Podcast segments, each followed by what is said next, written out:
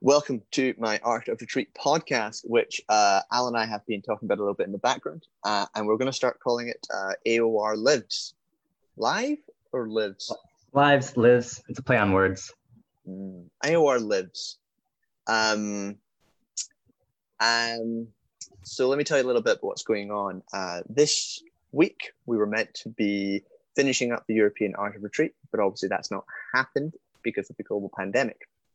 As a result, I decided to sit down with some of the people that I found very interesting from the retreat and interview them. Um, and it's been going really well. Uh, we're on week three of this process now, and I've pulled in uh, one of the AOR directors, Alan Tran, to sit down and have a discussion with me. Let me tell you a little bit about Alan before we go any further. Alan is a parkour coach and collaborator from Raleigh, North Carolina, in the US. At the start of practicing parkour in 2006, Alan knew he wanted to dedicate his efforts towards sharing the practice and its values. He immediately started an online forum and organized a university sanctioned parkour club. Alan later co founded Enzo Movement in 2011 to extend his work. He continues with devotion, coaching passionately, running the Art of Retreat conference, and managing operations for the United States Parkour Association.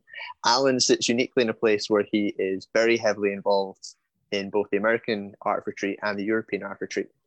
Um, so I'm delighted to have him. Thank you very much for being on my little podcast. Thanks for having me, Hedge. No worries. Um, the first thing we were going to talk about a little bit is what we want to do with this podcast now. I think um, for those who don't know, Alan's pretty much always the guy who makes things happen behind the scenes. It's the way he works. Uh, and Alan is going to help me make the podcast a thing that uh, we can push out onto Spotify and hopefully iTunes, and it'll just be odd the audio from these things. They'll still be available online. I'll still be going live so people can interact and talk with us. But the aim will hopefully be that uh, you can also just sit and listen to it later on and listen to the meandering musings of the parkour community. So how you see it, Alan? Uh, yeah, musings but Hedge. But musings with what we'll do that was we'll, our other name, wasn't it? Yeah, that's that's the other name. So Hedge will do a lot of the processing, and I'll get it up onto um, and I'll consolidate a lot of the information so that it can be readily accessible via Spotify, Castbox, iTunes, um, really any kind of podcast that can uh, accept like an RSS feed. Yeah. I don't think we plan to make it like incredibly high quality. We more plan to just make it easy to use and listen to, just so people have something to listen to at this moment in time where it's kind of kind of interesting. Yeah, and I think what's cool about lives, which is a little different than the Art of Retreat Sparks, is just more of the intimacy. Um, you know, both Hedge and I are in, in our, our living rooms right now, and uh, we can dive. I think that can kind of dive a little bit deeper in uh, in a different way than the sparks do. Yeah, and it's nice for me because I am legitimately curious in finding out what other people think about things, and this is there's a degree to which this whole process is me realizing I can take advantage of a learning opportunity to sit down with interesting people and talk to them. And with that in mind, um, if I can also add value by, you know, posting the musings, that's great. It's like a, a win for everyone. It gives me a reason to do it. And it obviously gives Alan and the others a reason to post it up and make it available. Do you go back else. and listen to these heads? Do I? Yeah. Um, I've listened to a little bit of them as I was processing them. Okay. Um, uh, did I listen to it? I've not listened to any of them again. Um, should I? No, I was just curious. Uh, yeah, I normally like listen and then I listen to the starts again, and then when I was processing them, I listened to them. But I'm not like. I wonder what it would be like to sit and listen to myself talk to someone. That's an interesting thought. I'm going to do that now. um, but let's let's let's flip. So I want to talk today a little bit about how we feel when we do parkour. But let's find out a little bit more about you first, Alan. So, do you want to start by giving us an overview of your parkour journey? Um, and I'm particularly interested in finding out how you got involved in so many huge parkour projects like AOR and USPK.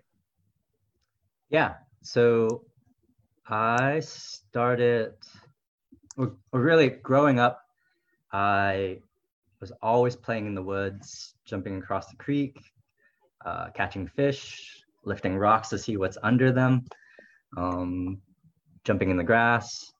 Uh, and that kind of led me to just doing a lot of like non-competitive, explorative, uh, physical activities, um, indoors and outdoors. And sometime in high school, my parents were like, "You guys, Alan, you have to, you have to do some sort of sport for for you know with academia." Um, so I did track and field, and somewhere along the way, in 2005, 2006, I stumbled upon you know the that Russian parkour video where everyone was jumping out of buildings and flipping and out of time. Yeah, uh, no, out of time was I think 2008, 2009. Um, Interesting one for you, Alan. The guy Yeah. who filmed Out of Time now lives in Edinburgh. He doesn't Okay. do parkour anymore, but he lives here. is that Oleg? You're talking about Oleg? No, it's the guy who filmed it, not Oleg, Oh, filmed it. Okay. one of Oleg's friends. Yeah. Um, well, anyway, I ended up finding parkour uh, through this video and immediately like connected with all of these people on the internet. And I think what's funny in, in terms of like connection, I mean like more of just observing. Um, jumping in onto the parkour.net forums, uh, American Parkour, uh, Parkour North America, um, Urban Free Flow and I realized I wanted to kind of create a, a similar space for, for North Carolina. Um, and I think that's kind of where my parkour journey started. Um, yeah. So can we fast forward a little bit? What were the? How did you end up getting involved with uh, uh, AOR? Wow. Art of Retreat came about with Jesse and Caitlin. Uh, we met in their in Caitlin's, I think, like parents' beach house. Um, I, you know, in the original emails, Caitlin and Jesse were corresponding with 50 to 60 different athletes and coaches and educators from around the US. Um, I honestly don't know how my name my name made it onto the list. It's probably Blake. Um, at the time, I was doing my Adapt 2 certification. Um,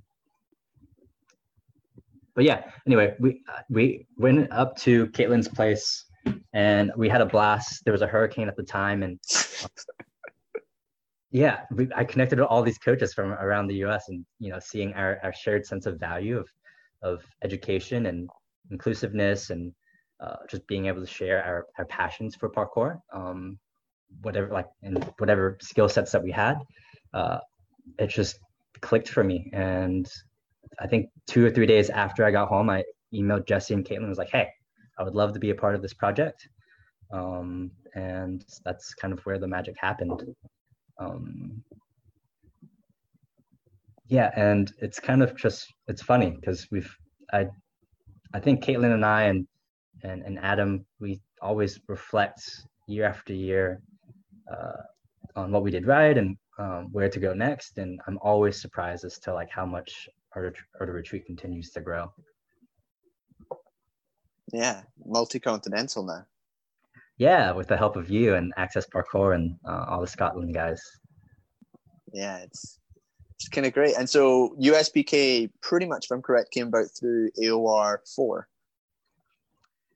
Yeah, so USPK has always been, I think, a discussion between many different parkour leaders here in the US.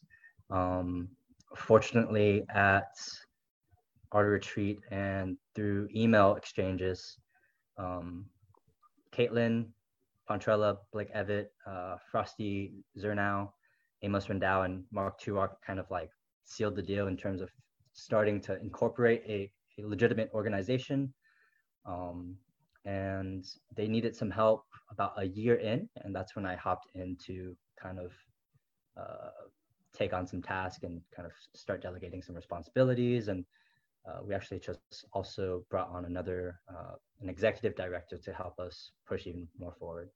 So I'm really excited about the project in terms of the work that we're doing right now, uh, we're really just trying to connect as many communities and as many individuals together.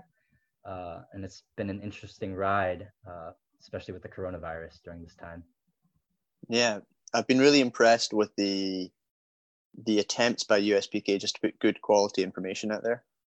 It's really um, good to see the the sheer vault. It's like within the American scene, it feels like there's all this desire to help each other and put in the work and volunteer and contribute towards something. And all, all that USPK really is doing is it's just helping channel that great American individualism, but it's doing it in a really positive way. And I think, um, from my perspective, it's it's slowly becoming a world leader in terms of how it is behaving and acting, which I think is super exciting.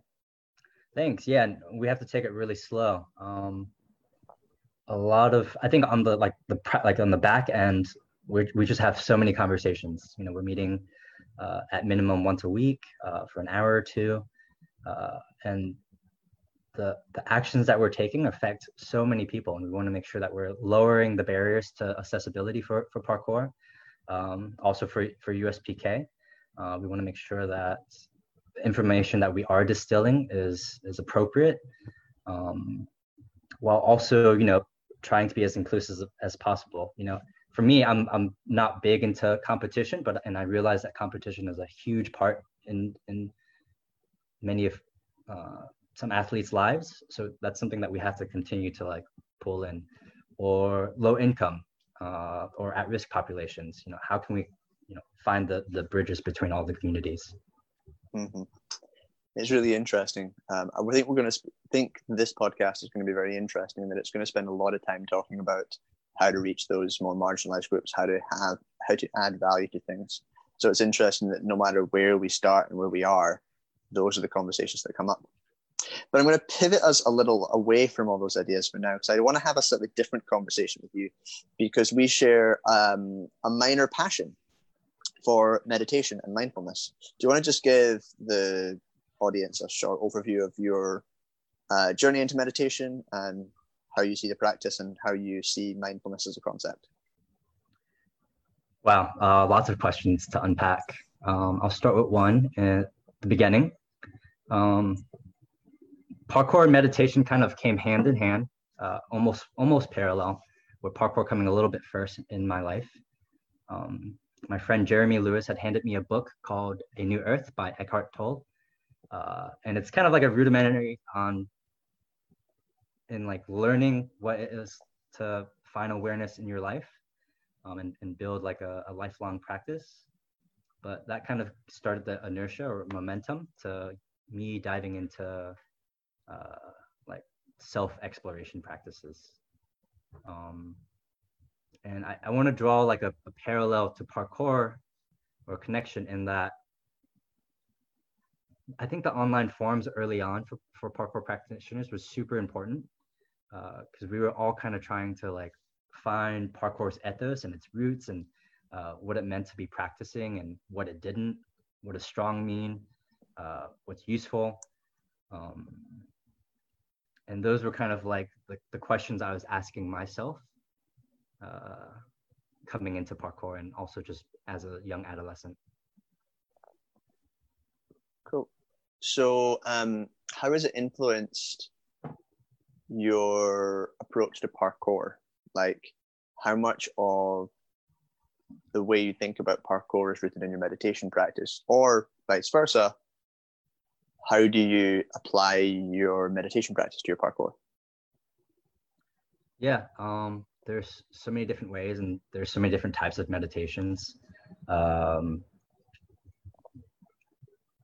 I think meditation's biggest role in my parkour like space is drawing the attention towards myself rather than the external world um, when it comes to dealing with emotions um, thought processes uh, perspectives and, and, and, like learning how to reframe uh, my identity or also what I'm like, what obstacles I'm facing. Um, yeah, how does meditation play a role in your life for parkour specifically? Because meditation is not just something I apply to, to parkour. Um, in my whole life. Uh, to parkour. Um, to, let's go. Let's start with parkour. I kind of that's, maybe that's a really good place. Let's start with a really physical practice. Um, I feel like the thing that meditation unlocked with me for parkour is that I was allowed to enjoy the moment much more. So, kind of, I remember being very young and being very angry. And I remember um, the jam being a place full of how I existed within a preconceived social pecking order. And I remember um, having to be able to jump the furthest and taking the biggest risks and going a little further because that's how I perceive value. And I remember all those things, but I remember them almost the way that you kind of have to remember something that isn't you anymore. Yeah. Um, so how do you so to, to kind of provide the flip side of that how do you feel when you practice parkour oh i feel so many different things uh, i was talking to christy my girlfriend last night about some of these questions and i think of feelings not as uh, i think of feelings as almost like an obstacle or like an object hard to like look oh, into on a minute, i've gone a bit fuzzy are you able to hear me yes I hear you now. Yes. So, so I think of feelings almost like an object or an obstacle. Uh, so maybe this these yellow pillows mean like happiness, and when I like look at those pillows, uh, and I, I, can describe the textures and, and the weight and the feeling. Um, and then maybe if I'm looking at these plants, maybe they resemble like anger or frustration um, and they also have a, a different like sensation or, or, texture than the pillows. Um, so when I, I think of like parkour, uh, meditation for me gives me more space and more room to kind of find clarity.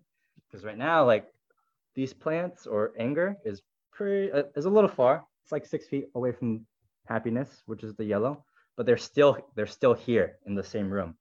Um, mm-hmm.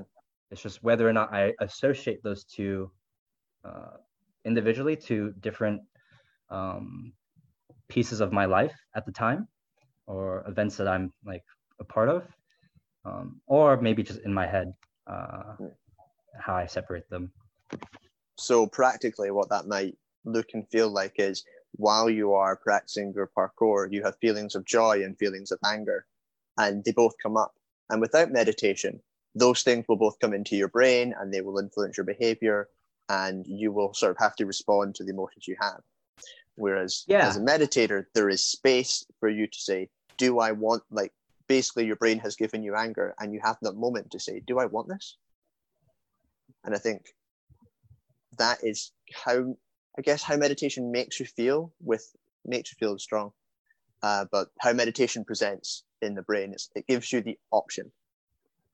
Yeah and you know the options not always like we don't always have infinite options. You know the room has has walls uh, but hopefully with better meditation those walls can expand.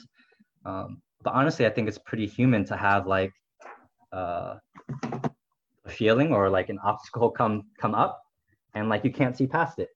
Yeah. Uh, you have to learn how to like describe and overcome that feeling no different than parkour uh, with practice and with progression um, and sometimes with guidance from another individual.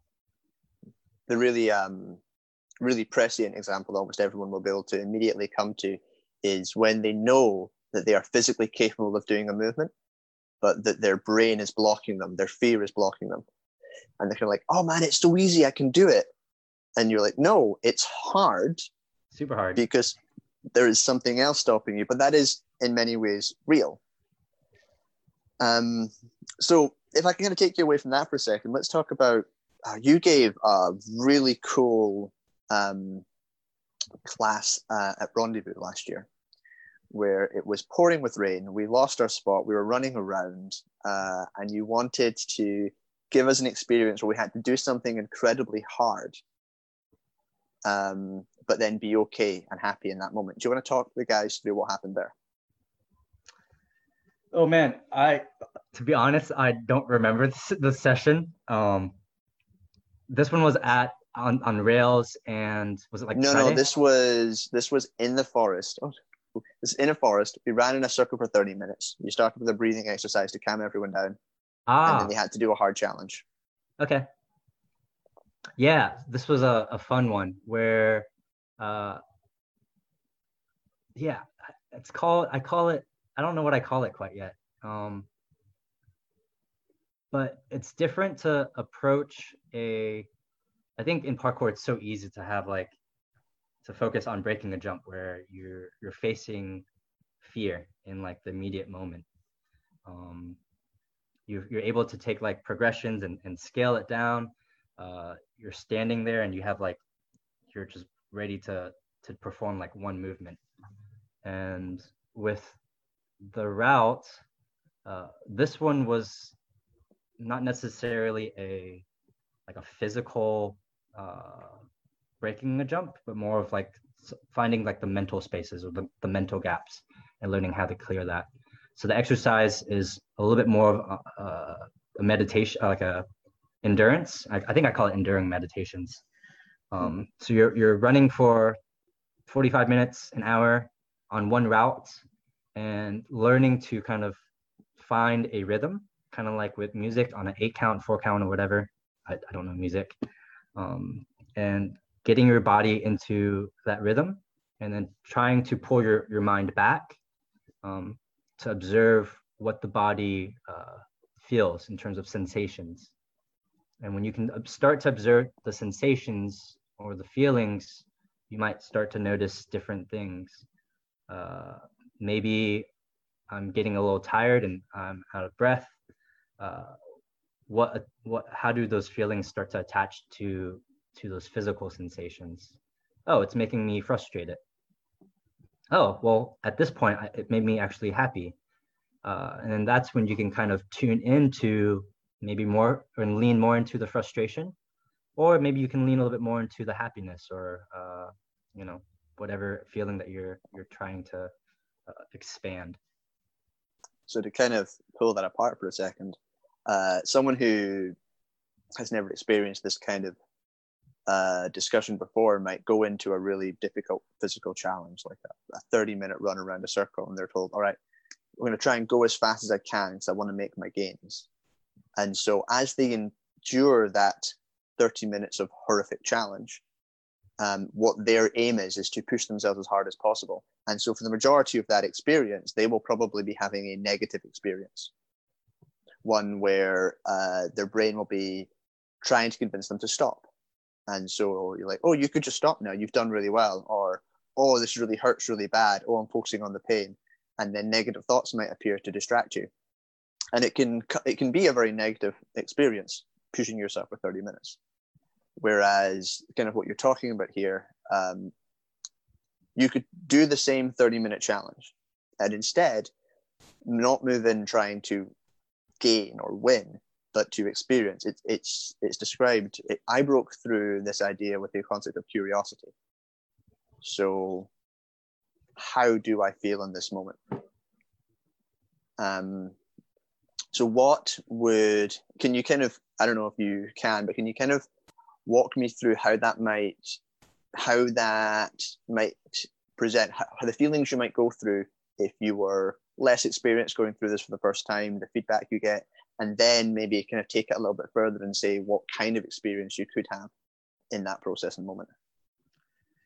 Yeah, I don't want to answer the latter because everyone at their own, like wherever they are in their own personal practices, might have different experiences.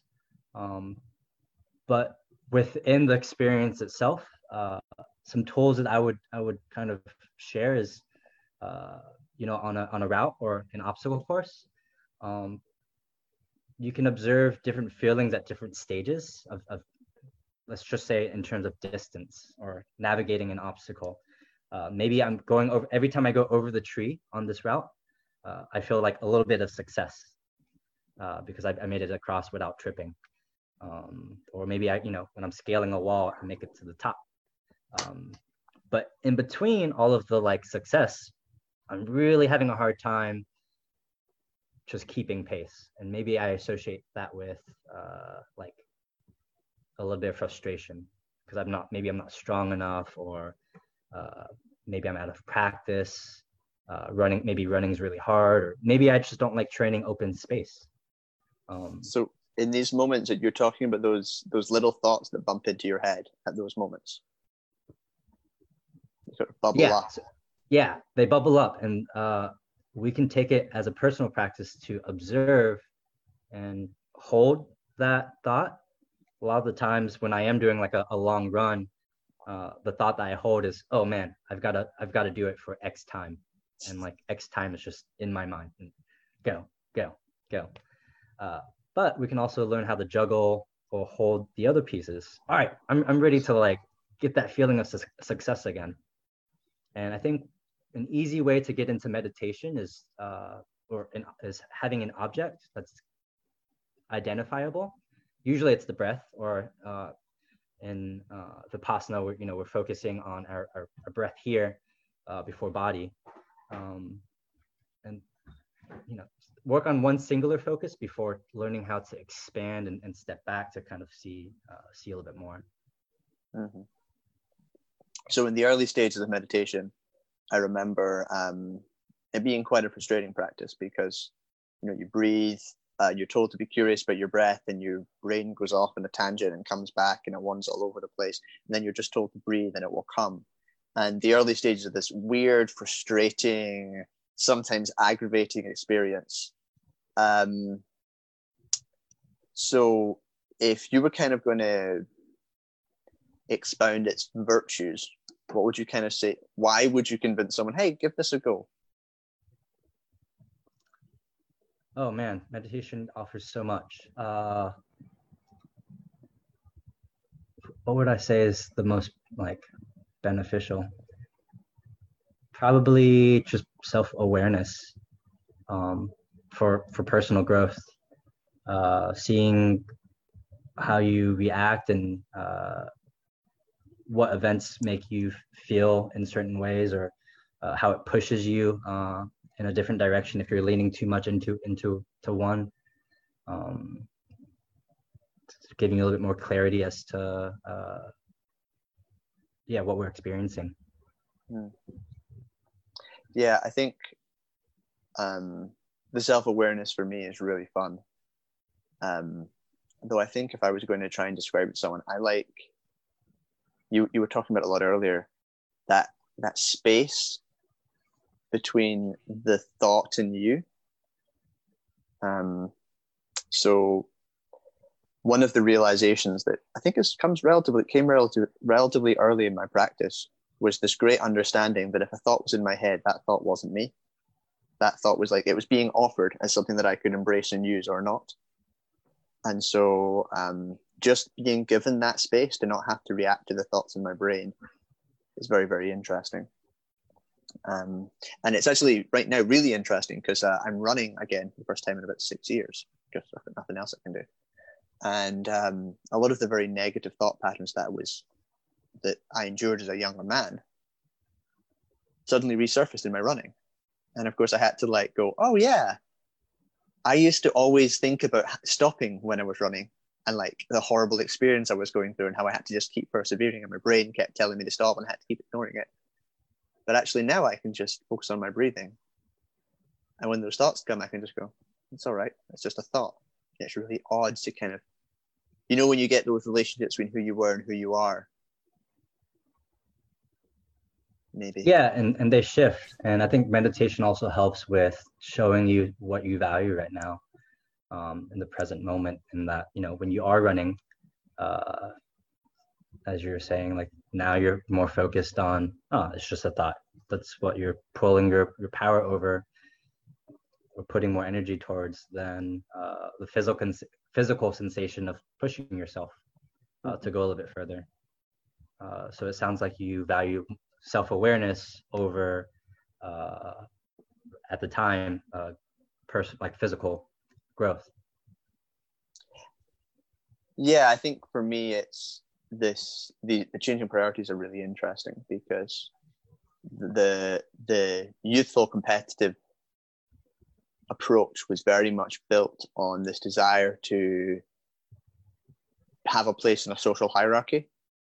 And now, of course, the desire to run is mostly built around that desire to feel good and exercise and exhausted and have the heart used and feel good. So if the whole process doesn't feel good, it feels kind of pointless. And that kind of comes back to these big physical challenges we do in parkour.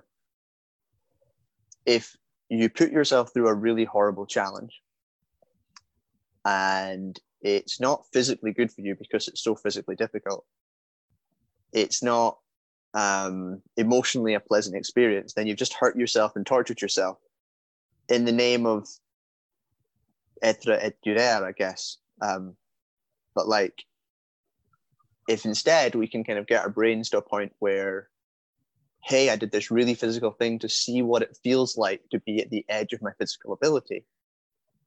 That's really interesting to me, at least.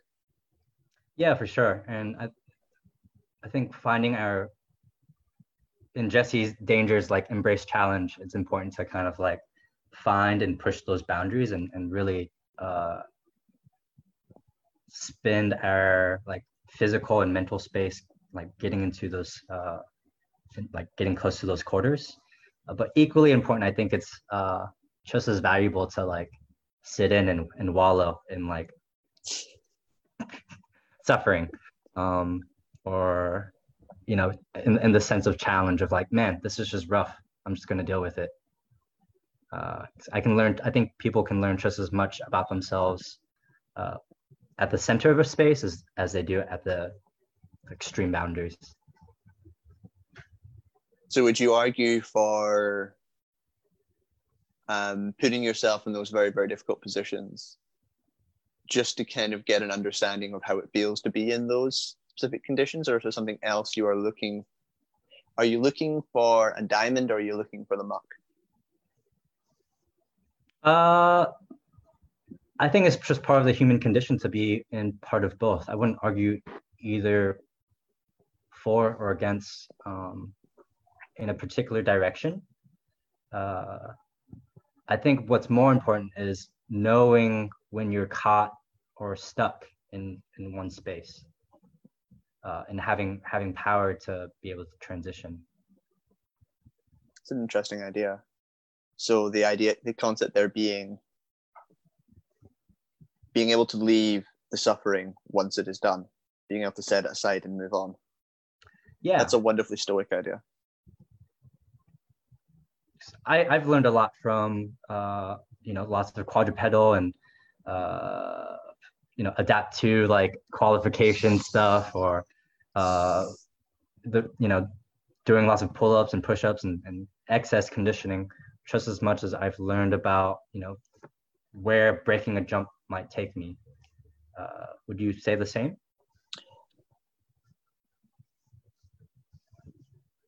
I think I would um, challenge the I I wouldn't so much challenge that idea as I would um, put a, provis- a provisor on it, which is when I got put into those really horrible experiences without the sufficient understanding of what they offered from a mindful perspective, I think they were torturous experiences with very little point.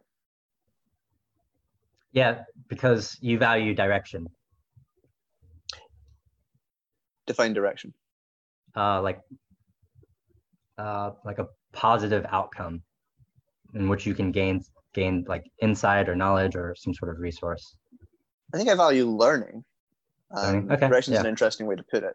Um, yeah but I think more more to the point, um, they were trying to give me this great insight about this deeper thing, which is why I had to endure this challenge. But because it wasn't scaffolded onto something which I could talk about and recognize, I ended up putting up with it, putting up with the master's um, the master's teachings without necessarily being able to see the deeper insight that was being offered. Yeah. Um, and so I think I would I worry about saying I worry about putting people through those challenges without the appropriate um, shapes that give them the insight into why they're doing them. I mean, I use it as a tool, but I also talk a lot about why did we do that? Why are we doing this? And sometimes the kids have wonderful discussions about because Hedge hates us and wants us to suffer. But that's part of like this. Well, you need to have the whys in there, or I'm, I get worried that those because you see it so much in many of the other many of the non-competitive uh, cultures within parkour that you must do these horrible challenges, and I'm like, you you do so long as you have the relevant discussions to help them become learning experiences and not just pain. Would you agree? Yeah, but sometimes I also like to stifle with putting students in spaces where I have no why, uh, and just cause to figure out what I can learn from those spaces. Um, because sometimes a lack of direction can give us a little bit more space to move and entertain and uh, observe without without a direction, uh, without like a specific learning outcome. Um, Is yeah. that not a relatively advanced concept that would probably be something like I can understand that concept being applied to someone who's been with you for five years. I can't understand it being applied to someone who's been with you for three months. Oh, for sure. It's definitely a, I would say, an advanced concept in that uh, someone who's new to coaching or, or to any kind of practice or, or learning needs to start off with like an object, mm-hmm. stepping stone. So that kind of comes back to this idea of having scaffold in order to be able to understand these discussions. Yeah. Um, which is really cool because I think that a lot of parkour practitioners neglect this side of the discussion. And I don't, and I think one of the reasons, as we're discovering now, is that it's actually a very difficult discussion to put into words, um, which is one of the reasons why I wanted to talk about it. Um, should we try a slightly more concrete thing where we might be able to pull in some takeaways? Sure. Uh, because one of the one of the areas in which this ha- does have uh, a salient discussion built around it already is the idea of breaking jumps. And two of my favorite um, authors on the subject are Dylan Baker and Stanley Mallet. I don't know how much of their work you know. I assume you know Dylan's work. I know Dylan's. I haven't read too much. I haven't read any of Stanley's. It's in French, so zero. but um, to quickly summarize Stanley's work, and you will recognize this instantly. Um, he he did this at Galau two two or three years ago, coming up three years ago. Um, he wanted to discuss with you if you should be calm or if you should be angry when you're about to break a jump. And so he gave us two protocols. One was to breathe deeply into our belly and breathe slowly and calmly. That would uh, get our heart rate nice and low, get us very aware of our surroundings, help us make good decisions, help us make the wise decision. And the other thing he did is he made us breathe us made us breathe quickly into our chest, um, get ourselves sight, get ourselves into place where we just had to make a snap decision, look at something, and then do it with as little consideration as possible. And he wanted to kind of show us that they're both options. These are both viable ways of solving a problem let's discuss why one is not necessarily better than the other and why one is. Um, do you want to summarize a bit of Dylan's work?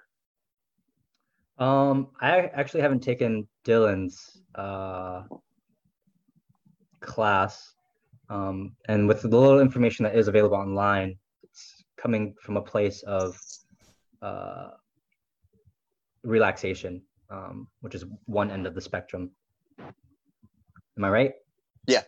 Well, he he was he was he started off as being Stanley's hard breather, and he's now very much convinced that he's the belly breather. Yeah. I think for the best in many ways, by the sense of what he does. Um, so how do you how do you think about fear and breaking jumps, and do you use any of those protocols? Uh, I've used a breaking jump session similar to um, there's so many ways, so many tools. Uh, kind of like how I was talking about the living room space and how there's different objects that we can identify and maybe we can associate with uh, with emotional states or um, physical sensations and then apply them to uh, like the external world, may, whether that's a, a, gap that we're clearing, um, a wall that we're trying to, to reach to the to the top of, um, cat pass or, or whatever. Uh, and the more we can kind of like learn to identify uh, those sensa- sensations around fear specifically uh, and describe its textures and, and uh, colors and, and weights and uh, i think that's kind of how we can kind of clear uh, breaking a jump. So do you have any good protocols surrounding it when you teach it oh i like to teach it pretty crazily. So sometimes at the gym, what we do is we, we have a we have have a class structured on it, and um, students are taking different steps prior to uh, this this end result of a class, and sometimes it's you know eight students will have five jumps that I've set, uh, and they have three minutes to, to make a decision on yes or no and, and to clear the jump. Other times I kind of open up the, the, the breathing room and maybe we have 90 minutes to, to break three or four jumps. Um, I've gone as far as like, all right, there's a new jump every 30 seconds. Uh, I've also structured it in that, especially with like students that are learning to find confidence and uh, and like courage in a class, I'll structure it so that there's very small progressions that they're taking at the, the very, very start of class and jumps that I know that they can uh, emotionally and physically break relatively easily. And then towards the end of class, we'll kind of like pull that, that those sensations and feelings forward into bigger jumps that I know would take a lot more time to, to prep uh, and, and see good results with that. I've also done the opposite to humble students where I'll start class off with like absurd jumps in the beginning, and you know they won't break any of the jumps, and we'll scale it to jumps that I know they can do, and it's still like in their head, uh, and, and, we'll take a, a look at that. Um, it's an interesting. So that's for a humbling exercise. So are you targeting a specific? Are you thinking specific about strong young men who kind of target everything there? Who do you feel needs to be humbled in those situations? Uh, man, I think everyone needs to be humbled. uh, I think it really depends on the class chemistry. Uh, it's not, I don't usually structure a class specifically on one individual often. Uh, but generally, if the, the, the, core of the class um, is finding a lot of confidence, and uh, when I start to see that they're getting a little out of hand, I, I may pull a class uh, in that particular direction. And it doesn't have to be necessarily breaking jumps. It could just be a really hard conditioning session one day, uh, or maybe like an endurance challenge. Um, and in yeah. those moments, do you like to act as a leader, and do you take do you move into the role of someone who is, hey guys, we're going to try this jump, does the jump, or are you very much presenting things and not giving comment? For breaking jumps specifically, I generally try not to perform the jumps. Um,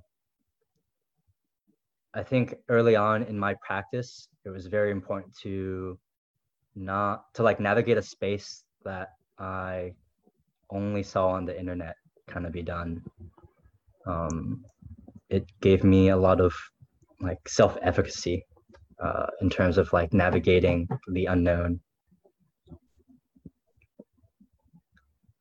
But in my in my like day to day in my like day to day coaching, uh, I do move with the students. I think that's very important to, to model. Yeah, um, it actually it was brought to my attention that it's not that common in one of these interviews when Natalia said that it was one of her favorite parts of my coaching practice, and I stared at her blankly for a few minutes before realizing that it isn't that common. Which I, it's it's kind of nice to kind of um, I don't think you have to be a movement expert to be a coach, but I do think you have to have a certain, like, your approach to movement is what you are giving someone.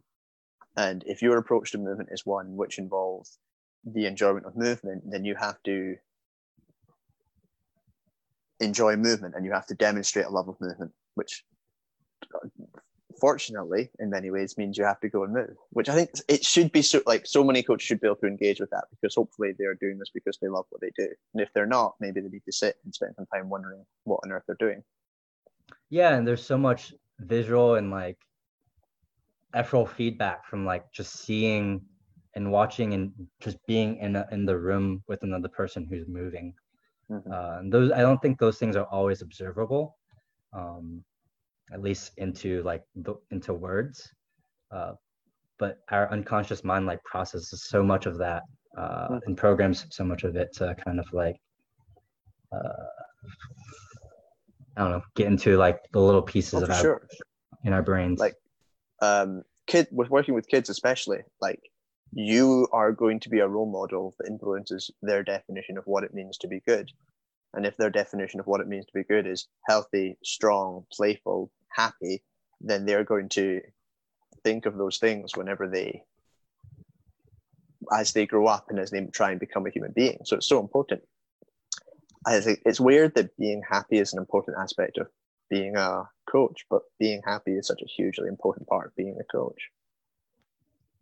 Um, if I can now find my questions again, I definitely want to take um, a slightly yeah, kind of let's try and wrap this up now because we did start a wee bit late, but um, unfortunately I am I'm busy in a lockdown, which is kind of weird, and I do love having these discussions with you, but we'll go down rabbit holes if we're not careful. So I kind of want to start pulling together some of these ideas and what they could potentially how they could potentially be taken away because obviously we're trying to have conversations about things that aren't very well attached to words but a, great word to describe a lot of these ideas is metacognition. Um, let's say we have, let's let's start at the base and build up. So we have a pretty average parkour coach who is teaching physical movement skills. So they teach kongs and they teach uh, precisions and they teach laches. They are interested in this idea of a deeper understanding of movement. Where would you start them with that journey? So they have a, a physical background um, already in terms of coaching yeah. like cat passes so they, and cliches. The way they think about parkour is it is a movement skill. It is a set of movements that we have developed to move through our environment. Yeah, I would start with them at learning to identify like their core values, uh, like personal core values, um, and how they can begin to extend that through their coaching practices. Uh, because I don't think parkour is unique in that, uh, you know, we're overcoming obstacles and uh, it's non-competitive and uh, something that we've always done over like soccer or football, basketball. Um, I think we find our own self-meaning uh, through parkour, uh, and I would ask, and I and I do ask any of our our coaches, um, what is it that they value and how can they pull that into parkour and, and their coaching? Yeah i kind of agree with that. It's not that parkour is in any way unique. It's just that the roadmap's a bit clearer to help us look into those more in-depth concepts. You actually you've designed a program around some of these ideas. Do you want to talk about that for a second? Oh yeah. Uh, parkour leads is a program i developed after realizing like man, at the start of my parkour practice, I just kept asking myself, like, whoa, what is what is parkour? It's not just overcoming obstacles. Uh, I, although I, I do think like people should start with like point A to point B. Um, but like where like what can I pull from parkour or what can I like what else in my other parts of lives can I bring to parkour that will help me be a better person or, or leader? Um, so parkour leads is that is a result of that, uh, and it's only discussion based. It's not it's not like a movement class. Um, so I think this is super interesting in that a coach like picks up this program and delivers it to the students that he's currently coaching, and we talk about core values. We talk about uh, growth mindset, um, confidence, courage, and how to kind of like build a supportive network around us. Cool. Um, I'm really there's kind of, there's so many things I want to pull out from that just that single piece. Uh, one of the things that really fascinates me is your determination that the physical stuff comes first. Because for me, as a as someone who thinks of themselves and thinks like a teacher, I'm thinking about um, teaching novices and teaching them the most basic building blocks, and so that that overcoming obstacle cycle that I love to chat about. That like, hey, here's a challenge, complete the challenge. Here's a challenge, complete the challenge. For me, very much sits.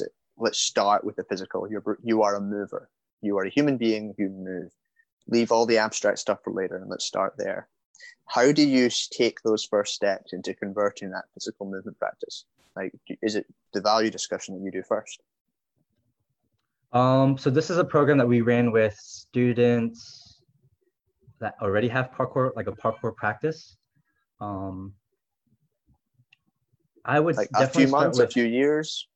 Uh, point are you? Some of them had only just a couple months, uh, and then some of them have had four or five years of practice.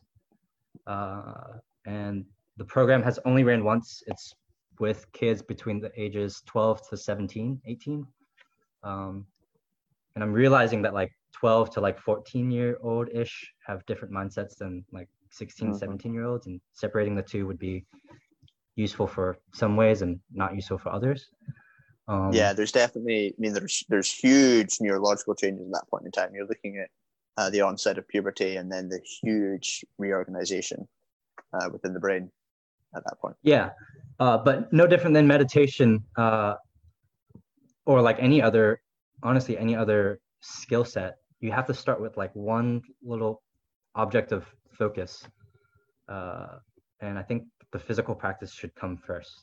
Uh, in yoga, a lot of that's also very similar.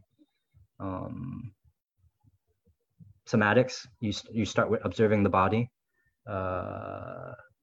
Tai chi, you start with like just the horse stance often, or just stand, like even just standing.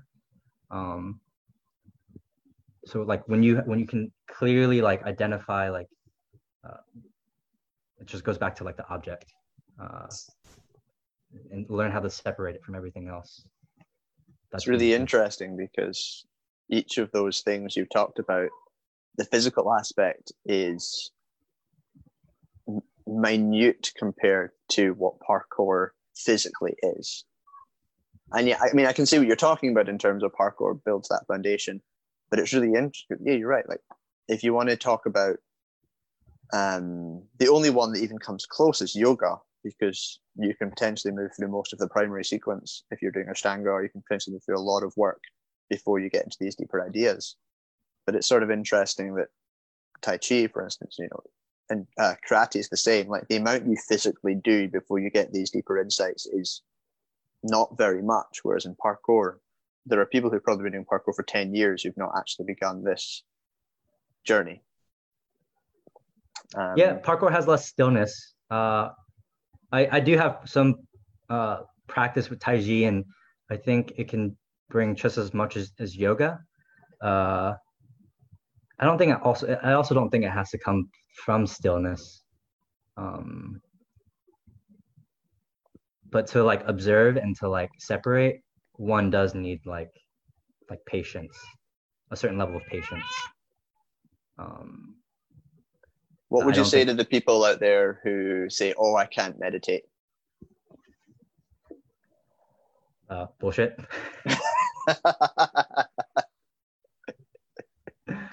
a good start. Would you have anything more practical to say? Uh,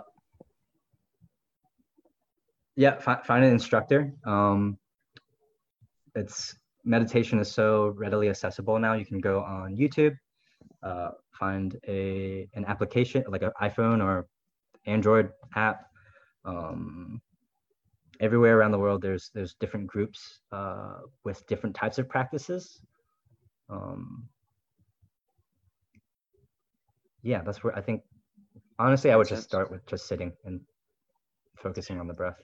And so, for those people who aren't going to go down that meditation structure, um, but they do want to explore some of the deeper meanings of parkour, um, a value led lifestyle, overcoming obstacles in your day to day life, um, how would you begin having that conversation with your maybe adult students or maybe even some of your younger coaches?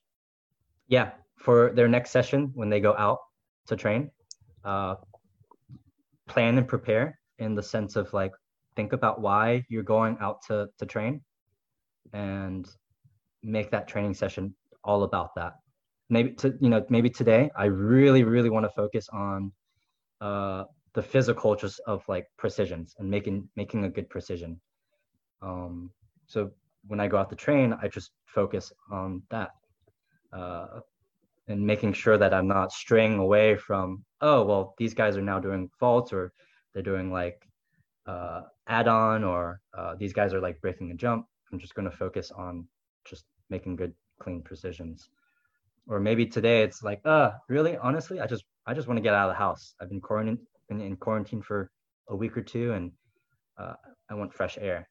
Uh, how can i make a session or and, and feel the sensations of like of joy and, and excitement of just being out uh, if i if i get caught into like oh breaking a jump or uh, a certain challenge maybe you know at the time if it's appropriate i can shift my focus towards that. Um, but you know, to get the most out of the session in terms of like what I've prepared for, uh, set like setting a goal. One of the no, no, you, you're. This is really interesting. I like. I'm liking this more practical uh, wrap up at the end because one of the most common um, behavioral types that I um, observe, and maybe I observe it because it has um, aspects of who I was, but I observe it in a lot of people, which is they have a dread associated with starting the exercise and they finish feeling much, much better. And I kind of I kind of worry about that association because you want to have a positive association with the exercise experience. How would you begin talking through and discussing that idea with someone? Uh, think about the outcomes. Focus on the outcomes uh, rather than what you're dreading in itself. But also, dread is like part of the human condition. Uh, what is it that you gain out of it? I think that's part of like embracing challenge in a way. Um, but also, nice also like learning to sit with uh, feelings that you don't like observing. Um, I think those are super important in kind of learning how we react and how our bodies physically feel or how it pushes our minds in specific directions or unspecific yeah. directions. I find that very interesting. It made me think of um, the struggle I've come, I've had to go through to accept the incredibly aggressive, combative side of me because it is what makes gives me a lot of success. It is what makes me work so hard. It is what makes me do so many things, and yet it is incredibly ugly. Uh, and when released, I can, you know, I can be mean. I can do horrible things, and I'm aware of that. And I, you know, for many years, you can you fight to suppress it. And actually, one of the fantastic things I think about um, mindfulness and metacognition as a whole is you kind of go, well, you t- you you you you are you are not good, you are not bad, you are. Yeah.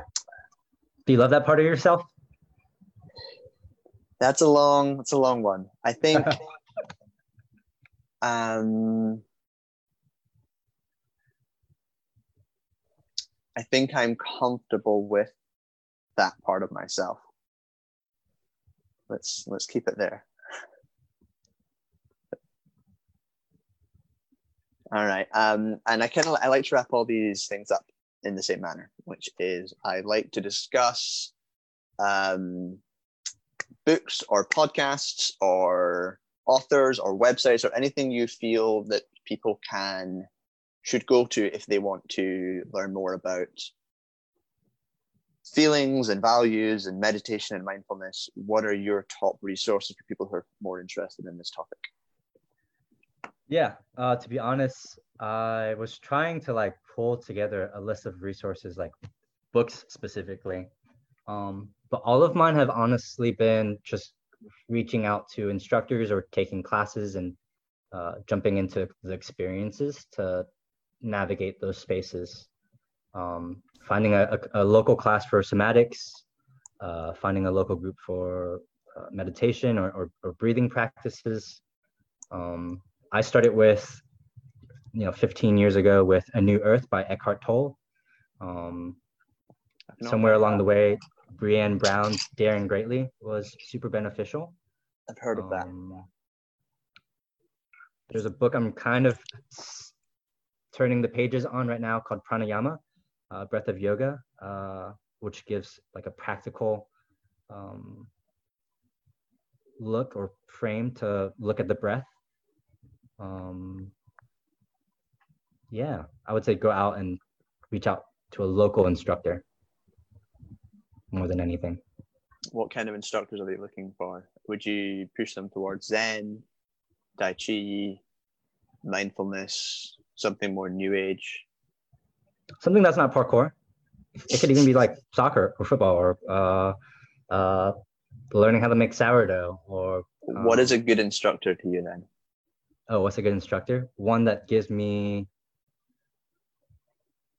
a deeper reflection on who I am.